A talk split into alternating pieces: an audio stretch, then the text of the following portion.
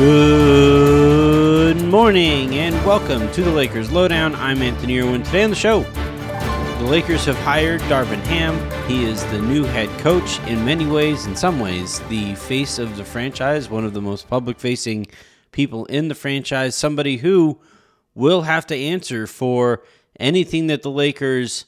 Uh, any of the Lakers' mistakes, frankly. And as a result, the Lakers need to make fewer mistakes. So as we wait for the assistants that Darvin Ham hires and the directions that the Lakers go around him, uh, I do want to just kind of outline a few notes on what the Lakers need to do to put Ham in a position to succeed. Because last year, I just don't think they put Frank in a position to succeed.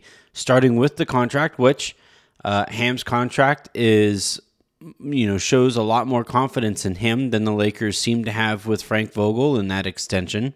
Um, so they've already checked that first box. That's great. Um, the next thing that they need to do, and uh, the next things that they're going to need to do, I think kind of fall into two categories macro and micro. So we're going to go into those.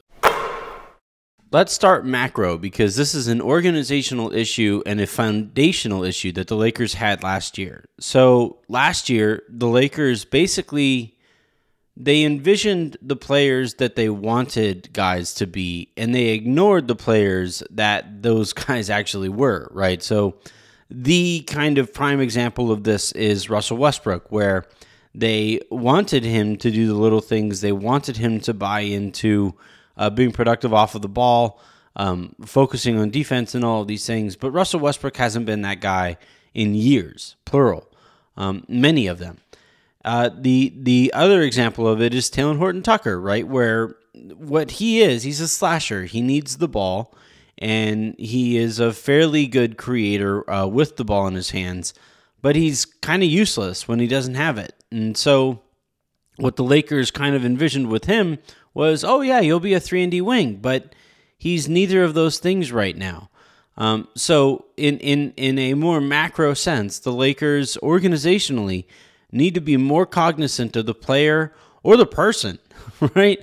Um, the, the the the they need to be more understanding and have a better understanding of what a player is capable of doing now and less focused on what they want that player to be. You know, you can go up and down the roster of uh, of last year's roster, and you can look at various examples of, well, if only Trevor Ariza was seven years younger, if only Kent Bazemore um, was more predictable on on defense, if only this and that and the other, right? But all of those if onlys led to especially in a season like last year where everybody was kind of the worst version of themselves, all of those, if only, led to an ill fitting roster. So if the Lakers are going to be successful here in the Darvin Ham era, what they need to be more under, what they need to have a better understanding of is who various guys actually are. So I'm going to operate in the micro sense as if Russ uh, starts the year with the Lakers next season. Is that the most likely scenario? I don't know. I I'm starting to get the sense that um, it is more likely that Russ starts the year next year than we maybe would would like to admit.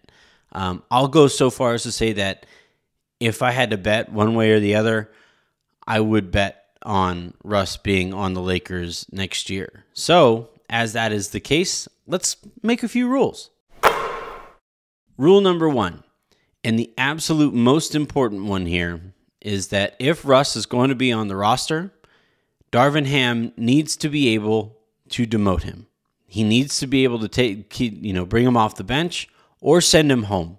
If it isn't working, the Lakers, the only way that they can hold Russell Westbrook accountable is if he feels like the people who are making these decisions um, can fully challenge him. And if he doesn't meet those challenges, if he doesn't meet, then he just goes home. And uh, I, I think it's really difficult to send a player home who is making the amount of money that Russ is going to be making next year, 47 million, but I thought last year uh, there were various times over the course of the season where it was clear that the Lakers would be better off just not having Russ there. Um, if he's going to not care defensively, and if he's not going to buy into what the team needs him to do, um, then I would I would rather have a lesser player at that position than continue to bang my head up against the wall, watching this guy just make a farce of the team wide concept of of what what needs to win in the NBA. The next thing here, and this is just as complicated, by the way, but the next thing here, rule number two is if Russ is out there and AD is out there, then AD needs to be the five, flat out. AD did play more minutes at center last year than he has um, to this point as a Laker, but I think it number came out to about 76% of his minutes were at center.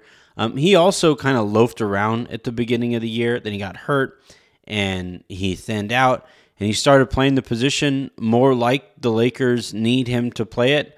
Um, so if Russ is going to be out there, then uh, AD not only needs to be playing center, but he needs to be playing center in in the more modern sense: rim running, rim protecting, rolling hard to the rim um, really just kind of focusing on the basket. Um, the the the mid range and in the in the pinch post stuff, you can do that occasionally as like a carrot to continue to get him, keep him um, interested in, in in those things, in the rim focus things. But for the most part, if you're going to make it work here with Russ and AD, all of AD's kind of gravitational pull needs to make it so that defenses are terrified of leaving him alone because they know it'll be an easy two points at the rim. Um, and and so long as that doesn't that isn't the case, and and AD if like if AD is the four ever with Russ out there, you're the math is off. You're just not gonna you're not gonna succeed often enough unless you have a floor spacing five, which the Lakers aren't interested in doing. Remember last year they said going into the year, and maybe they've changed their minds here, but but they said going into the year that they tried the floor spacing five and they didn't like it. So if they aren't going to have a floor spacing five and Russ is going to be out there, then AD needs to be playing center and he needs to be playing a more efficient version of that center position than he played last year.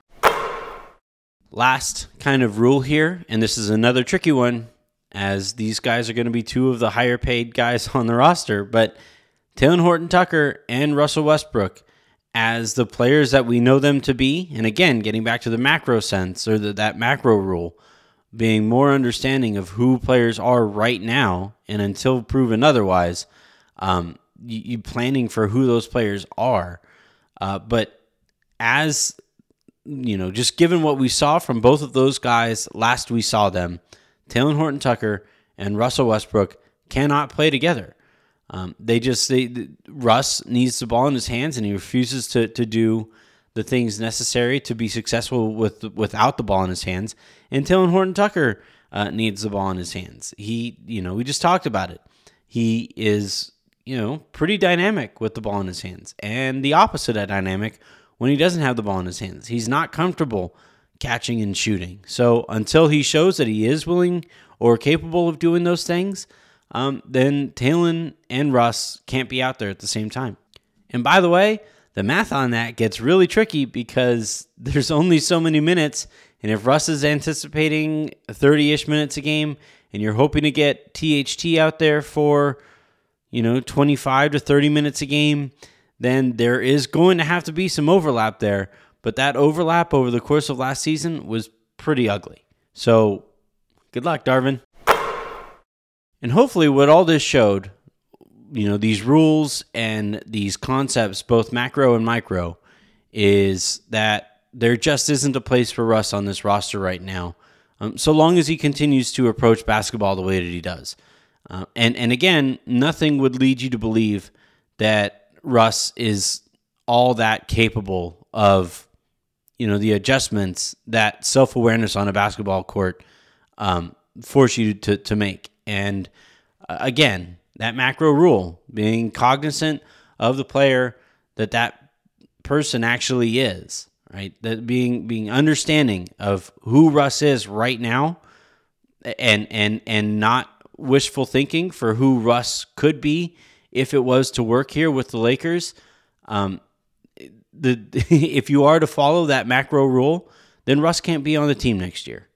It looks like he's he might be. Um, I might even go so far as to say probably will be, but I think that would be a mistake.